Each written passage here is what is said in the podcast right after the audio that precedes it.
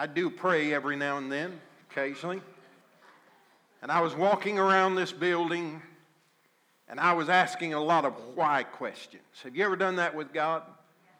Why, God, have we not experienced this? And why, God, have we not experienced that? And why, God, is this family still dealing with this? And why, God, is this family member still addicted to drugs? And why, God, is this family member still unsaved? And why, God, is this individual still dealing with sickness? And why, God, is this individual still depressed? And why, God, is this person still addicted to another situation? Why, God? Why, God? Why, God? Why, God? Have you ever had a day like that? And as I was praying and saying, Why, God? Why, God? Why, God? He reminded me, he said, I have never let them down. Every time that they have requested me to come to their aid, I have answered them. It hasn't always looked like what they thought it ought to look like, but I have always brought the answer that would resolve their circumstance in a positive direction. And I, I'm just praying, and I, I had already decided in my mind I was going to go a different direction today. And over the next few weeks, we're getting ready to approach the Easter season. You know that. And my mind was turning that direction and thinking about the great sacrifice that Jesus Christ made for us and had already begun making preparations for that. And when I was standing right there on Monday, as I was walking right there, I heard the voice of the Lord ask me a question. And he said to me, He said, Why don't you just tell them this for me? Tell them the answer is on the way. The answer is on the way. Now, we Pentecostals, we can shout over that kind of a, a declaration and, and it can make us feel a particular way. But we need to move beyond feeling. And we have to be able to, to process this information with facts. Because when we see what God says to us, then we don't walk in our feeling. We walk by faith in the fact of God's Word and what God has accurately declared. So as I begin praying, give me a little more monitor, if you will, up there, David. I, I appreciate it. As I was praying, and as, I was praying for you, and the Lord was speaking to me and saying, Tell them uh, that the answer is on the way, my mind went to Daniel chapter 10. Very familiar passage of Scripture. You read it many times, no doubt, but we're going to read it again today. Turn in your Bibles there to Daniel chapter 10. I want you to see this. Daniel chapter 10. excuse me, and we will begin in verse 1. It says, And in the year of Cyrus, king of Persia, a word was revealed to Daniel. Now, for some of you, that's all you needed to hear right there. Because the Lord is in the process of revealing a word to you that's going to change the course of your circumstance. was revealed to Daniel, who was named Belteshazzar. And the word was true, and it was a great conflict. And he understood the word and had understanding of the vision. And in those days, I, Daniel, was mourning for three weeks. How long is three weeks? 21 days. Remember that. I ate no delicacies. That means no Krispy Kreme donuts for you. No meat no what? No bacon, Derek Williams, if you're here today. No sausage, none. No meat. He said, I ate no delicacies, no meat, and no wine entered my mouth, nor did I anoint myself at all for the full three weeks. And on the 24th day of the first month, as I was standing on the bank of the great river, that is the Tigris, I lifted up my eyes and looked, and behold, a man clothed in linen, with a belt of fine gold from Uphaz around the waist. his body was like beryl, his face like the appearance of lightning, his eyes like flaming torches, his arms and his legs like the gleam of burnished bronze, and the sound of his words like the sound of a multitude. And I, Daniel, alone saw the vision, for the men who were with me did not see the vision, but a great trembling fell upon them, and they fled to hide themselves. So I was left alone and saw this great vision. And there was no strength left in me. Have you ever been there? My radiant appearance was fearfully changed, and I retained no strength. Then I heard the sound of his words, and as I heard the sound of his words, I, I fell on my face in deep sleep with my face to the ground. and behold, a hand touched me and set me trembling on my hands and knees. And he said to me, O Daniel, man greatly loved. Understand the words that I speak to you and stand upright. For now I have been sent to you. And when he had spoken this word to me, I stood up trembling. And he said to me, Fear not, Daniel, for from the first day that you set your heart to understand and you humbled yourself before your God, your words have been heard. And I have come because of your words. the prince of the kingdom of Persia withstood me 21 days. How long is 21 days? It's three weeks. About how long he'd been praying. How long had he been praying? Three weeks, 21 days. the king of Persia withstood me and came to uh, the prince of the kingdom of Persia withstood me 21 days, but Michael, one of the chief princes, came to help me, for I was left there with the king of Persia and came to make you understand what is to happen to your people in the latter days. For the vision is for days yet to come. And when he had spoken to me according to these words, I turned my face toward the ground and was mute or speechless. And behold, one in the likeness of the children of man touched my lips, and I opened my mouth and spoke. And I said to him who stood before me, O my Lord, by reason of the vision, pains have come upon me, and I retain no strength. How can my Lord's servant talk with my Lord? For now no strength remains in me, and no breath is left in me. And again, one having the appearance of a man touched me and strengthened me.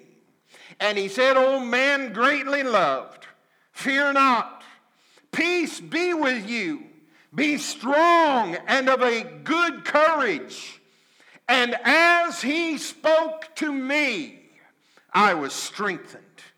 And I said, Let my Lord speak before you, because you have strengthened me. And he said, Do you know why I have come to you? But now I will return to fight against the prince of Persia, and when I go out, behold, the prince of Greece will come. But I will tell you what is inscribed in the book of truth.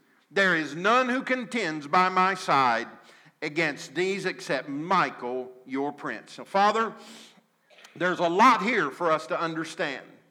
But really, even though there's a lot to understand, the, the, the message is very simple. You are aware of everything that we face in our lives. And Lord, when we set our heart to begin to understand our circumstances and to seek you, you will send an answer. It may not always look like what we think it should look like. It may not produce the results immediately that we think it should, but Lord, help us to understand that there can still be victory even when we cannot see what is going to be best for us and what our answer is. And Lord, I've been asking you this week as I represent you in your words to this people today, anoint me. It's not about me. It's not about them going out and saying, man, pastor preached today. I couldn't, I couldn't care less if I hear that. But Lord, what I do want to hear is a testimony of transformation where someone says, I have lived in this bondage for so long that I never thought I'd get free of it. But today, the answer came, and I am free because I've been set free by the power of God and the Holy Spirit alive within me. Lord, bring transformation to our lives. In Jesus' name, amen and amen. Praise the Lord. Today I want to share four observations with you from this passage of Scripture. Because I want you to see today that God is well aware of what you're facing and what you're going through.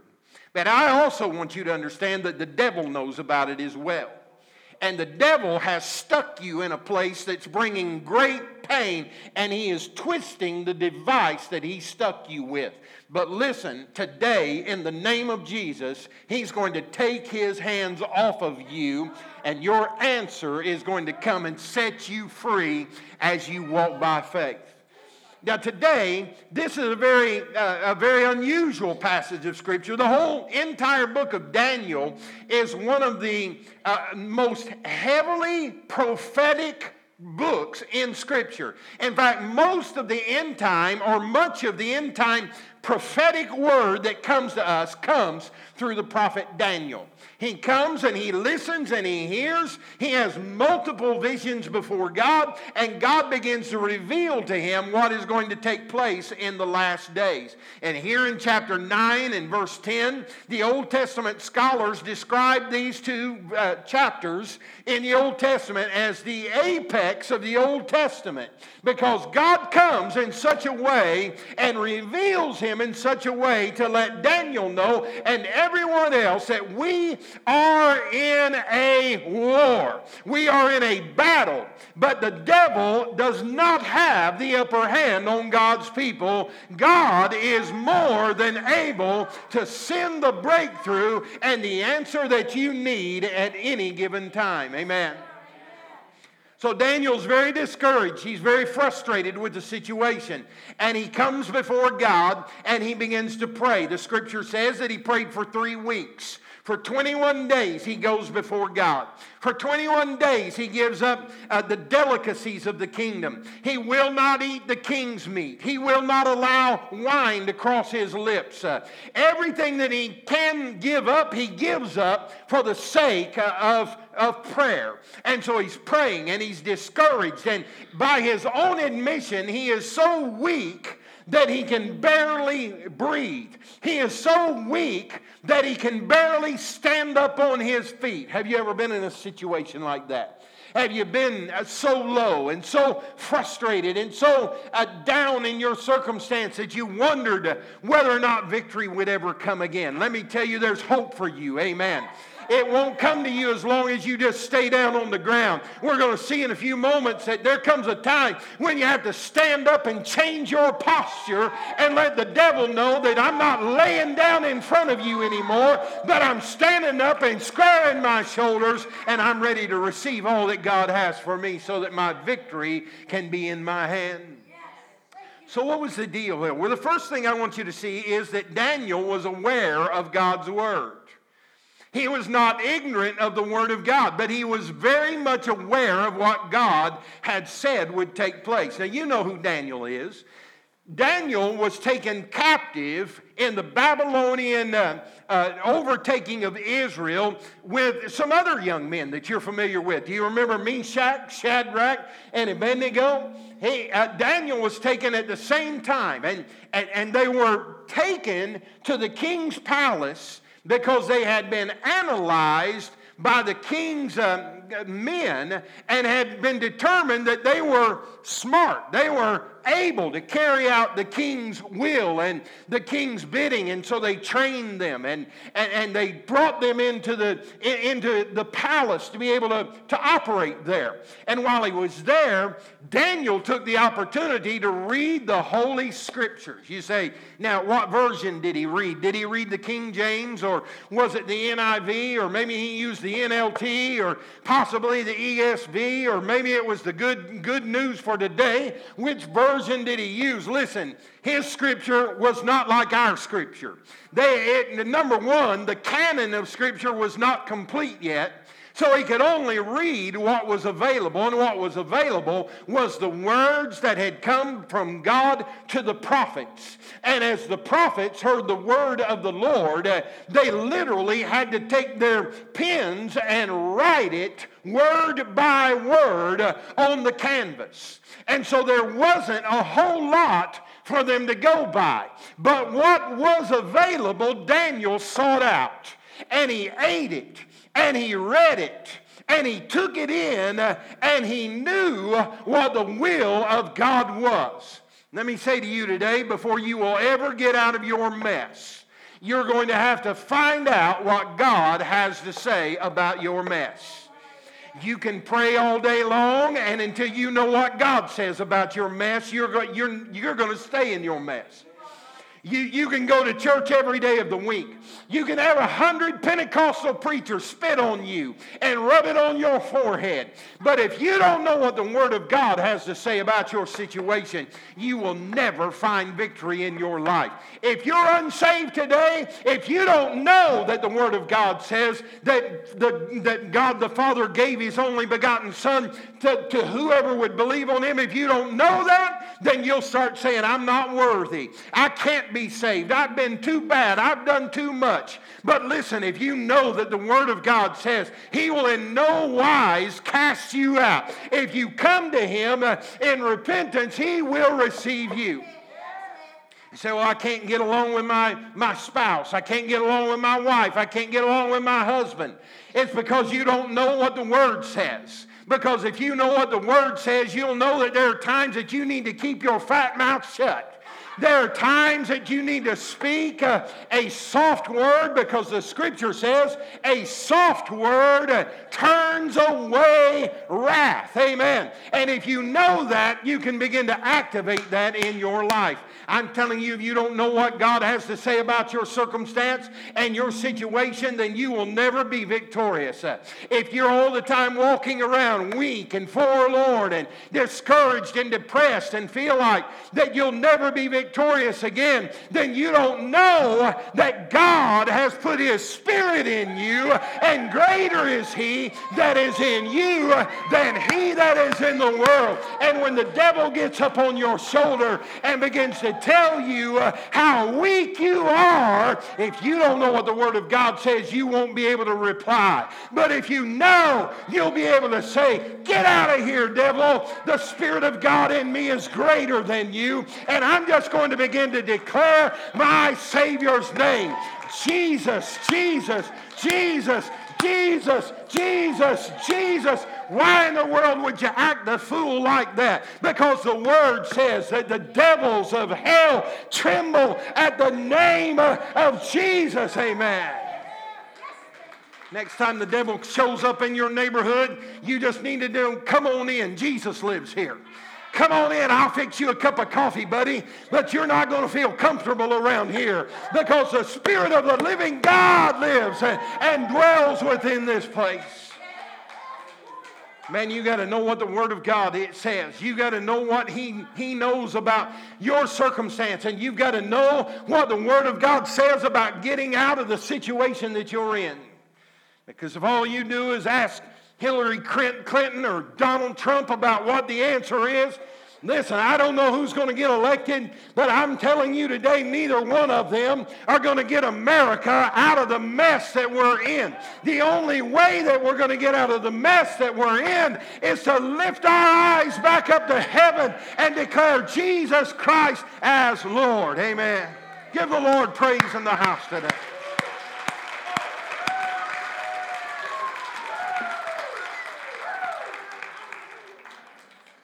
Google is one of the greatest gifts to the church in modern day history that you can have. I don't know if you know this or not, but you can go to Google. Some of you don't even know what Google is. Some of you think it's a pair of glasses that you wear to cover your other glasses. I need to get me some of those Googles and wear them. It's not what it is. Did you know that if you don't know what God says about your situation, all you got to do is Google it. Just go to Google and say, What does the Word of God say about healing? And bam, millions, millions of responses will come up. And all you have to do is just start clicking on them and reading, clicking on them and reading, clicking on them and reading. And by faith, as you start reading the word of the Lord God, faith comes by hearing and hearing by the word of the Lord. And I declare to you today, the devil, that the word says and Google confirms that my God is bigger and better and more awesome than you ever have been. Look at your neighbor and say, Google's good. Amen. But you got to know what the Word of God says about your situation. But there's another thing I want you to see. And this struck me like a ton of bricks this week. Because Daniel's frustration started after he knew what the will of God was and after he knew what God's promise was to his people. The promise of God frustrated Daniel because Daniel knew what God had said would happen, and yet as Daniel looked around, he was not seeing the manifestation of God's promise. Now, think about that for a minute. Has God ever come to you in a moment of despair. Or maybe you were reading the word of the Lord and a promise just leapt off the pages of the book and you said, Oh God. And that's exactly what I needed to hear. That's what I needed to know. Thank you. Thank you. I declare that. I receive that. I speak that. Lord, that's going to happen. Lord, it's coming. It's in the pipeline. It won't be long. And then you get a year down the road and you still haven't seen the answer. Now, stay with me for just a moment. Here's what Daniel knew Daniel knew that God had said that Israel will be taken captive by the Babylonians uh, and they will remain in captivity for 70 years.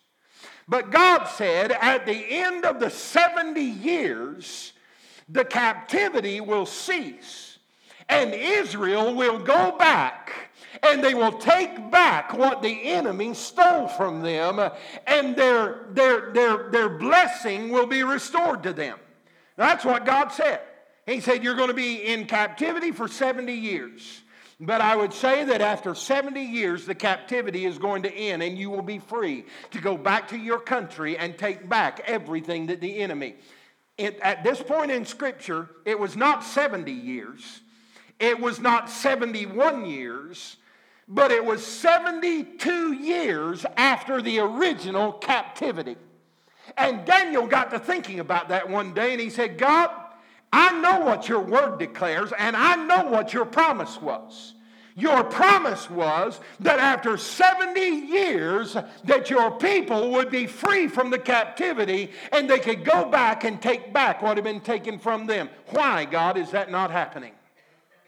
And Daniel became frustrated because what God said would happen had not yet happened. Have you ever, have you ever had that in your life?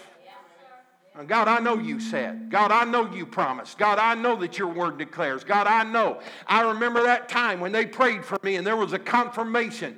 I remember that prophetic word that came to me. I'll never forget it as long as I live. God, but why have I not seen uh, the manifestation of your promise? I'm going to tell you why.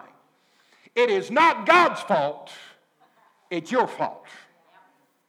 And it was not God's fault here, it was Israel's fault. Because what happened was, is that when Israel was taken into captivity, they could no longer function as they once functioned. They were known as agricultural giants. Man, they had crops everywhere. They made money hand over fist. They were sheep keepers like nobody's business. But when Babylon came and took them into captivity, they no longer could keep sheep. They no longer could have the crops. They couldn't plant the seed. It was outside of their authority because they were in captivity. And while they were in captivity, they adjusted their thinking from God's best to what they could do in this new reality. So Israel changed from being sheep keepers to shopkeepers. Now they opened up little shops on the sidewalk and, and they began to sell materials and sell goods and sell to others. And they were no longer known as sheep keepers, but shopkeepers. That's where we get the terminology. Did you ever hear anybody say, Why don't you go see if you can Jew them down? I, I don't want to pay that amount of money for this. I don't want to give that. Let me go see if I can Jew them down. And in their captivity, they created a new reality that was not God's best will for their life. God had said after 70 years, you're going to be set free to go back and no longer remain a shopkeeper, but I'm going to take you back to what I created you for, which was to be a sheep keeper, and blessing is going to pour out on you uh, in unbelievable ways. But you've got to be willing uh, to leave the comfort of the shopkeeper's mentality and go back into the place that God has created for you. Think about it for just a minute. To be a shopkeeper is a lot easier than being sheep keeper, isn't it? Oh, you just go to the shop, put the coffee on, get your Keurig all heated up, put your pot in there, open up the door, turn on the sign that says, Yes, we're open, and start selling stuff. And when there are no customers, you just go back. You've got a nice La-Z-Boy recliner in the back of your shop, and you just sit down and you get your iPad out or your newspaper and you just start reading it. And I'm telling you, life is good and life is easy when you're a shopkeeper. But if God has not called you to be a shopkeeper, there is no way that you can effectively walk in the blessings of God. You have to be willing to walk away from your comfort zone and go back to the hard work of keeping sheep if you're going to ever have the full blessings of God upon your life. And he was frustrated, Daniel was, because here he is 72 years into the declaration of the promise of God. And 72 years, the promise had not come to pass. It had not been manifested. And he was frustrated, not at God, but at the people of God, because they had come to accept second best rather than the very best that God has. Can I tell you today that if you're not careful, you will get so comfortable in your created reality that you'll become satisfied with it and you'll never seek the best blessings of God. When I was a kid, the church used to say all the time, don't ever get satisfied. Don't ever get satisfied. And what they meant was this there is a place of contentment. We're going to see that in just a moment. There is a place of contentment where we can accept things as they are because we know the will of God is working. But what the church I grew up in was talking about if you just set your, your, your sights on those things that you can easily achieve and easily take hold of and easily grasp, you will never walk into the full blessings of God and be full of His power and full of His authority authority, and there will be times in your life when the devil will mess you up and keep you down. But if you're ever going to defeat him and come against him, you're going to have to change your posture and stand up and look at him square in the eyes and say, I will overcome you by the word of my testimony and by the blood of the Lamb.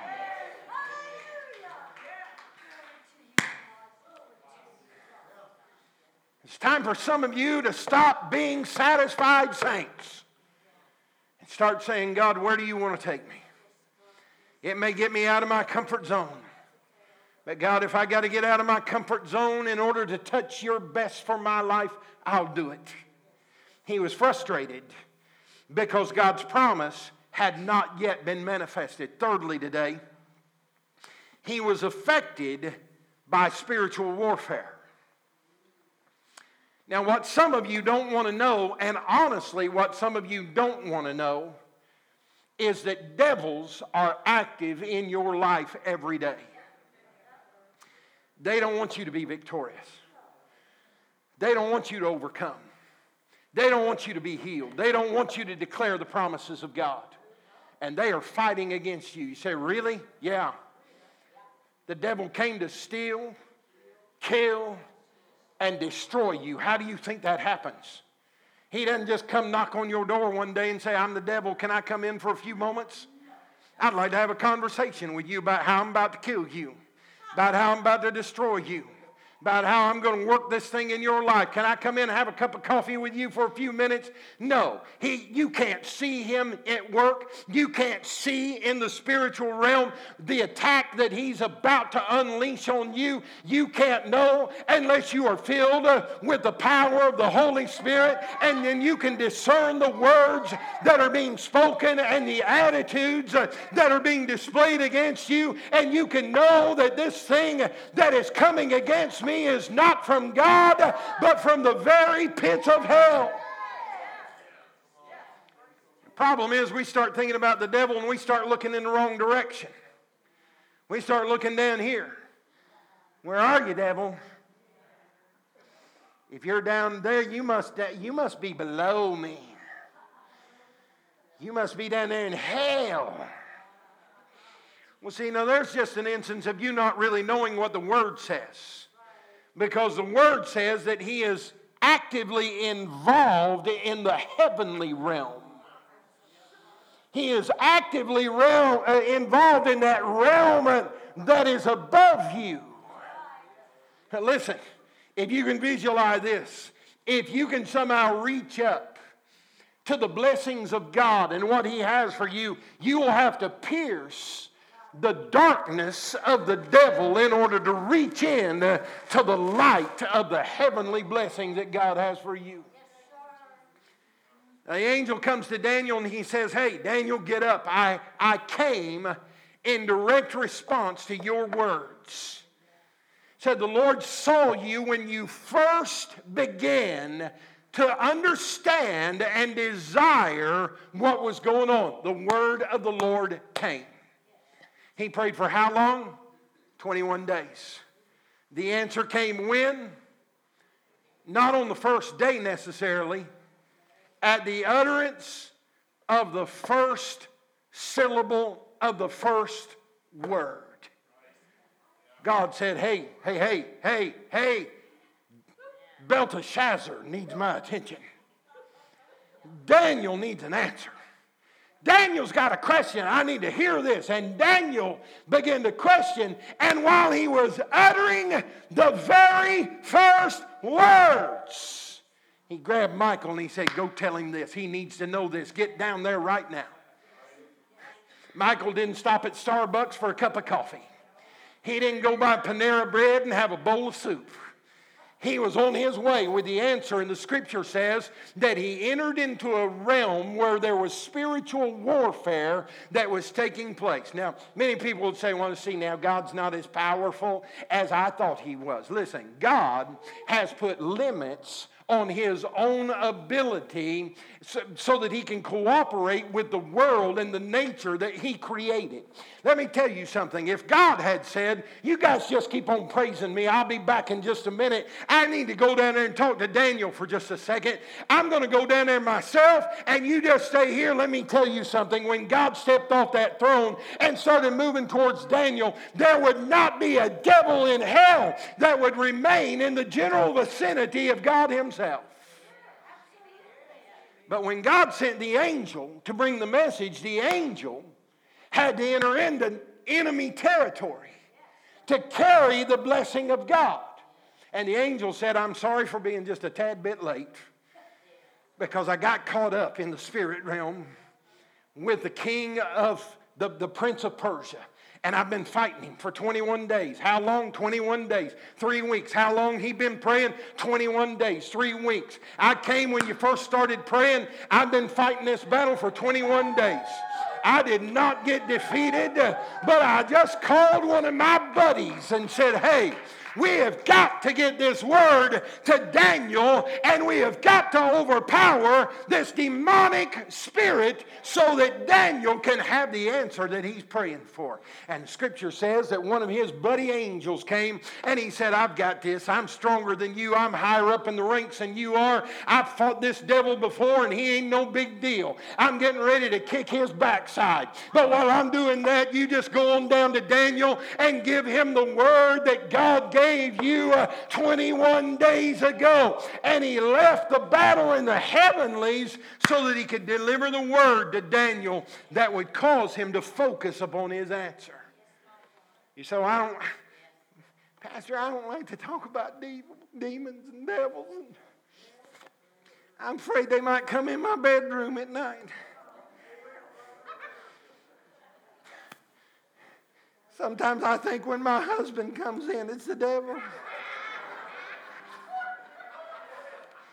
Is it okay if I rebuke him in the name of Jesus too?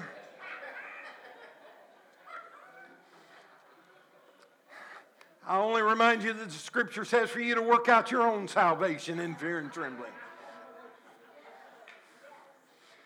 And listen, if the devil walks into your room, you may need to pull a Smith Wigglesworth on him and just roll over and look at him and say, Oh, it's just you, and turn over and go back to sleep. Listen, there is no power in hell that is able to overcome a faith filled, spirit filled, word speaking man or woman of God. Amen. You are more than conquerors by Him.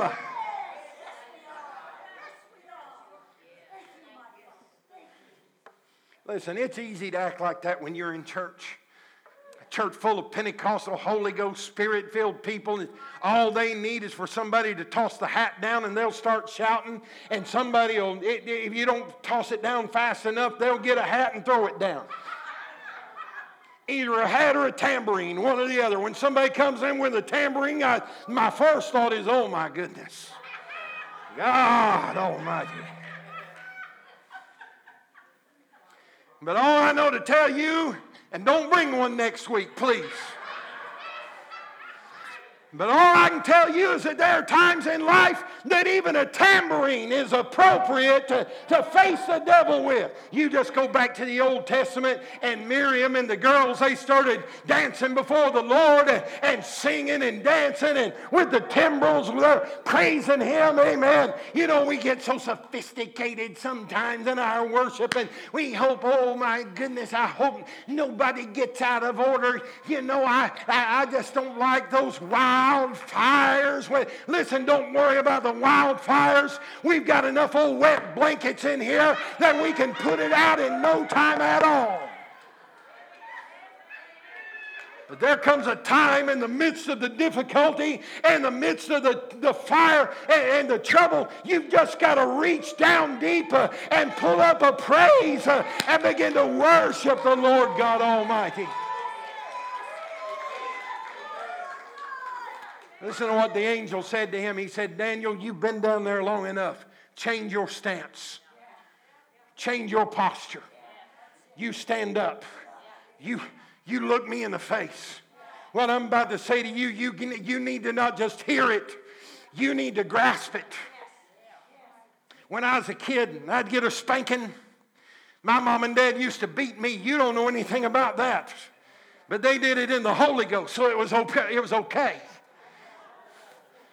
But like most kids, I just, I lay down. Oh, I don't know if I'm going to make it. Oh, God. Jesus.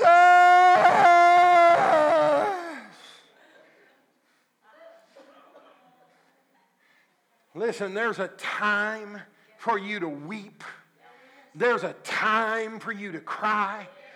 There's a time for you to allow your emotions. I just heard just this week a, a, message about David at Ziklag, and I preached it many times. And when they came in and they saw that the enemy had come against them, and their wives and their kids had, been kidnapped, and their land uh, had been stolen, and their houses uh, had been burned to the ground, the scripture says David wept before the Lord until he had no more power to weep. Have you ever been there? Hey, listen, if you're alive, you've been there. But let me tell you something. There comes a time when it's time to stop crying. There comes a time for you to stop declaring that you're defeated. There comes a time when you've got to start, uh, stop trying to get everybody sympathy and just pat me on the back and make me feel good. Uh, and there comes a time that you got to do like David did uh, and, and rejoice in the Lord and, and replenish your faith in Him on your own. David strengthened himself in the Lord. And the angel came by and he said, Daniel, he said, You've been down there long enough. What I'm about to say to you is very important and I need your full attention. And in order for you to get it, you're going to have to get up off of the ground and you're going to have to look at me face to face. You're going to have to change your posture. You're going to have to change the way you're talking. You're going to have to change the way you're walking. You're going to have to change the way you're standing. You're going to have to stand up and face the enemy. Some of you today, it's time for you to change your posture. It's time for you to stop talking like you've been talking. Turn over to Proverbs chapter 30. Hurry, hurry, hurry. Proverbs chapter 30. I read this this year, this, this week. I have read Proverbs from front to back. I don't know how many times I could never even count them. But a man by the name of Agur, begins writing Proverbs chapter 30, and he says in verse 1 the words, the, the, the man declares, I am weary, O God. I am weary, O God, and I am worn out. In southern Illinois, they'd say, I'm worn slap out. There's a difference between worn out and slap out. He was worn slap out. And notice what he begins to declare. He says, I'm weary. He says it again, I'm weary. That's not again enough. So he says, I am worn, slap out. And then he says, Surely I am too stupid to be a man. Have you ever got that before? I'm weary. God, I'm weary. God, I'm worn out. And because I'm in this state of mind, it comes to me that I am too stupid to even be a man. But notice, he says, I have not learned wisdom, nor have I knowledge of the Holy One. There it is. I have no knowledge of the Holy One. I have no ability to understand what God is able to do. And because I have no knowledge of the Holy One, all I can do is identify myself as just stupid, too stupid to even exist. That's exactly where the devil wants some of you to be today. Well, you know, if I'd have just done this different, and if I'd have just done that different, it was really stupid for me to say that. And it was really stupid for me to be there. And it was really stupid for me to act that way. And it was really stupid for this and stupid for that and stupid. And every time that word stupid comes out of your mouth, the devil is saying, Oh, I got him. I've got him. I've got them. They don't even know who they are. They don't know who they are in Christ. And I'm not going to tell them. I'm just going to let them go on thinking how stupid they are. But listen, there's got to come a moment in your life when you change your posture and you change your words and you change your attitude and you change your spirit and you say, I have laid here in defeat long enough by the blood of Jesus Christ. I'm going to stand up and look the devil square in the face and let him know that God is in me to overcome him in Jesus' name. Jonathan said it last week very well. He said, if you keep doing what you've always done, you're just going to keep on getting the same result. Some of you, it's time for you to do something different. Do something different. Say something different. Feel something different. If you got to get up on the other side of the bed, push your wife out of the way. And when she says, not this morning, you just climb over the top and get on the other side and say, I'm going to do something different today in the name of Jesus. I'm not going to keep living the way that I always lived. I'm changing something. I'm going to stand up. Come start playing Help Me Quit. I'm getting out of the spirit and in the flesh now. I got to.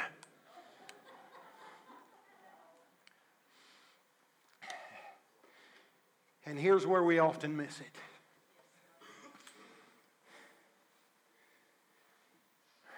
Jerry, did you ever preach so hard you just got out of breath? Time for me to go back to the gym, isn't it?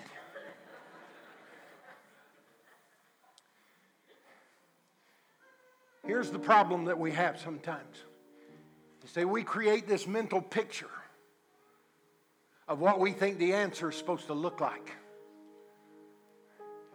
And when it doesn't look like what we've created in our minds that it should look like, then we think we're still walking defeated rather than in victory. The angel comes to Daniel and he said, I need to deliver this to you. I came in response to the very first word that you spoke before God. I came. And then he goes on this long sermon of revelation that nobody could understand unless they were inspired by the Spirit of God. You go home today and read the rest of the book of Daniel. The angel starts talking about prophetic things that's going to happen. It's going to happen down the road. And then he says some of it won't even happen in your lifetime. And some of it won't happen in the next generation. He said some of it won't even happen until the very last days when Jesus Christ comes back again. Now, if the angel of the Lord came to you today and said, I've heard your prayer and I have brought the answer, the good news is, is that you will overcome. The bad news is you'll never see it in your lifetime.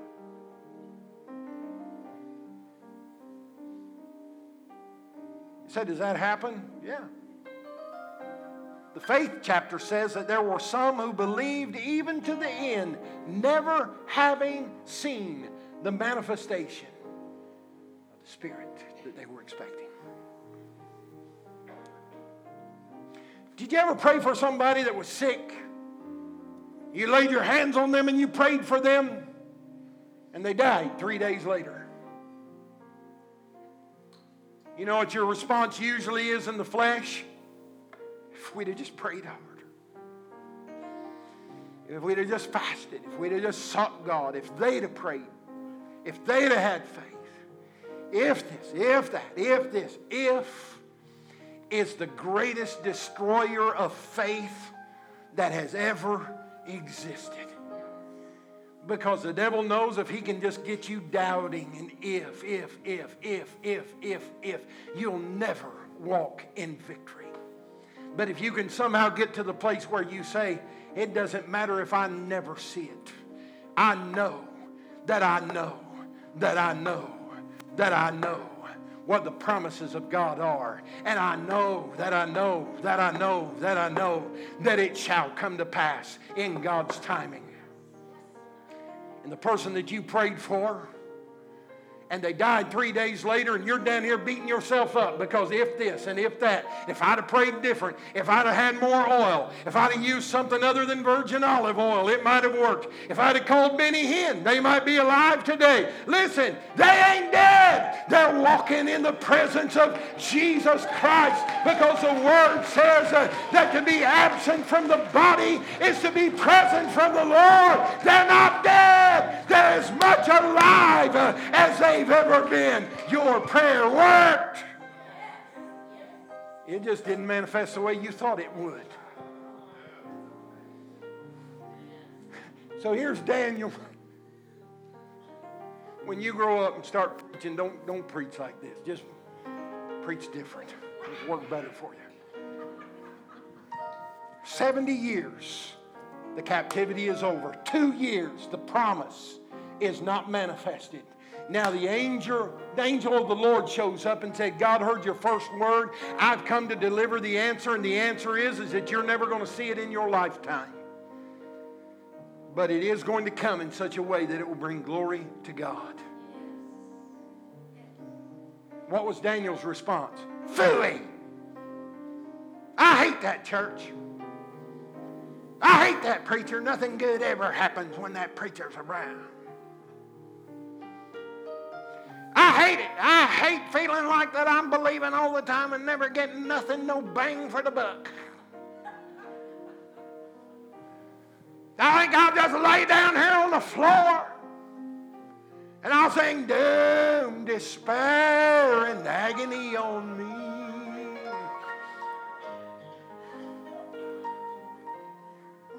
If it weren't for bad luck, I'd have no luck at all. You know anybody like that? Spirit of the Lord has spoken clearly and said the answer's on the way. This is what it will look like. The only problem is you're never going to see the manifestation of it in your lifetime. Do you still trust me?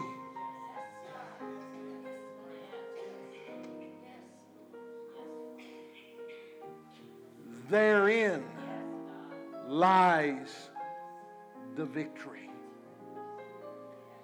Your triumph begins at the nanosecond of the transfer of your trust in God. Ah,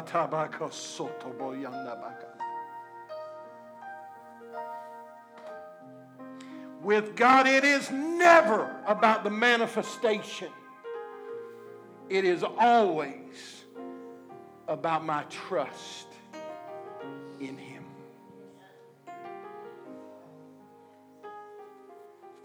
And Daniel pulls himself up. He brushes the devil off of him.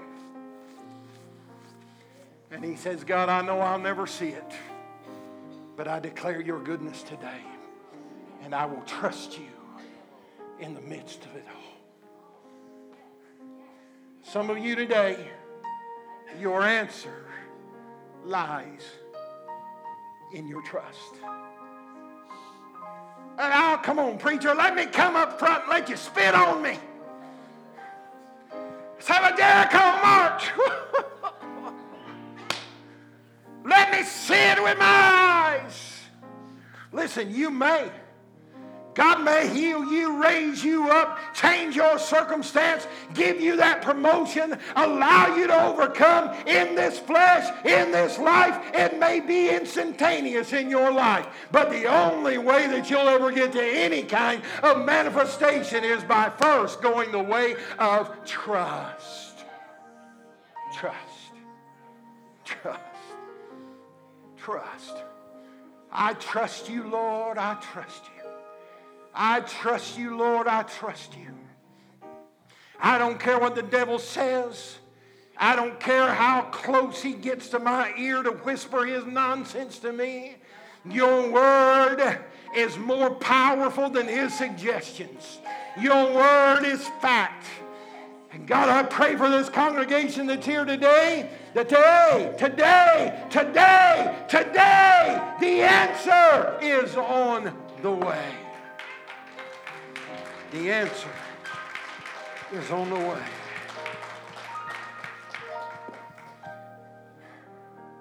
Doug Youngblood in the house. Doug, you here?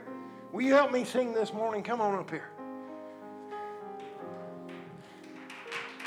Give me another one. You come stand beside me. He's a preacher's kid. He's, he's used to this. He's been called out more than any of you. Will you sing with me? Come over here. Do you know this song? Vestal sang it. You remember Vestal? All right, here we go. You ready? Are you ready, Sister Donna? Sister Baker, are you ready? Let's sing. Many times I've bowed beneath a heavy load. And on bended knees to God a prayer I pray. You got it. As I knelt there on the floor, He reminded me once more that the answer was already on the way. Oh, yes, the answer's on the way. This I know.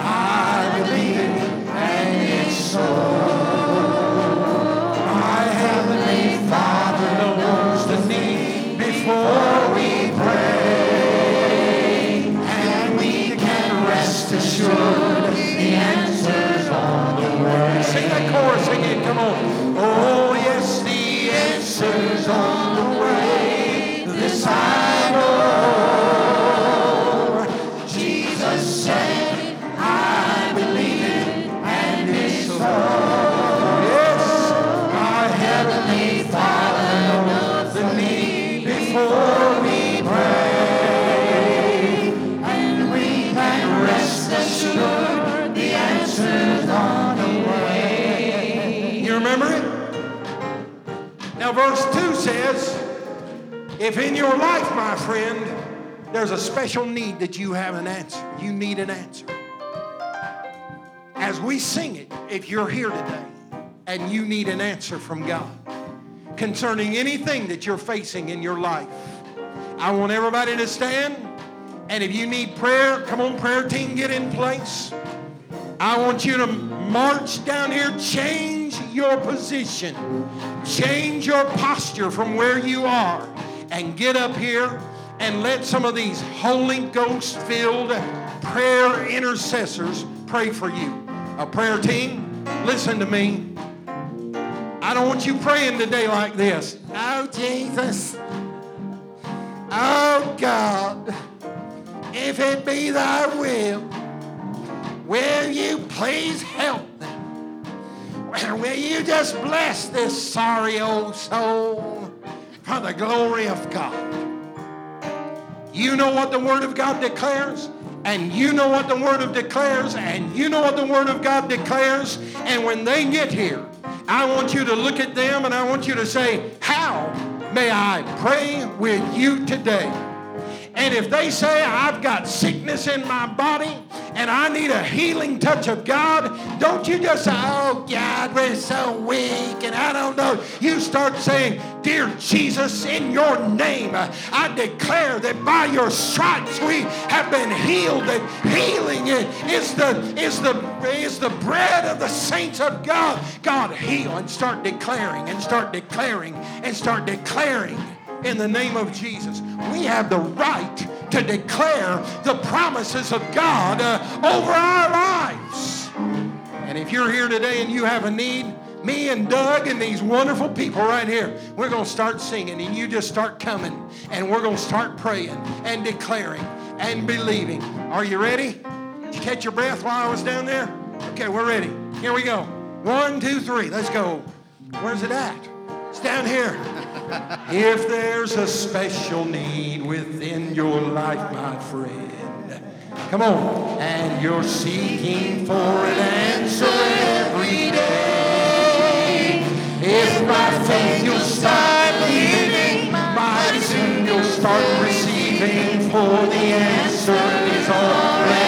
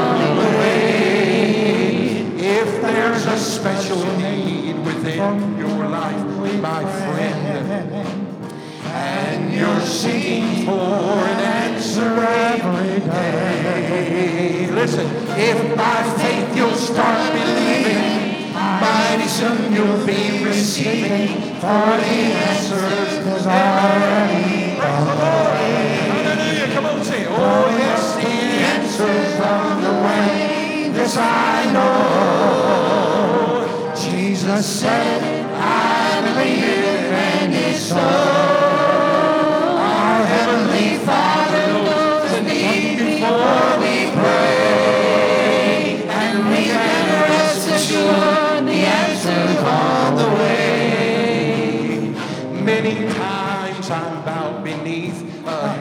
Lord. Amen.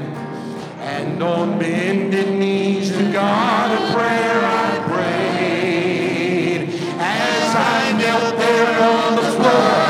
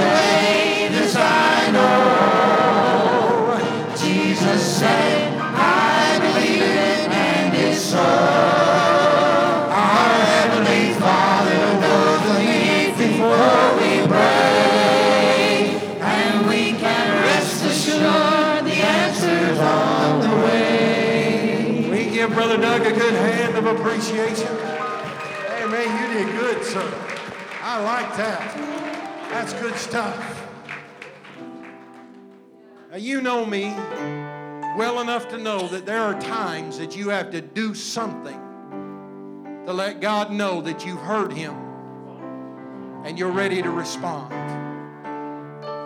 You're ready to trust Him.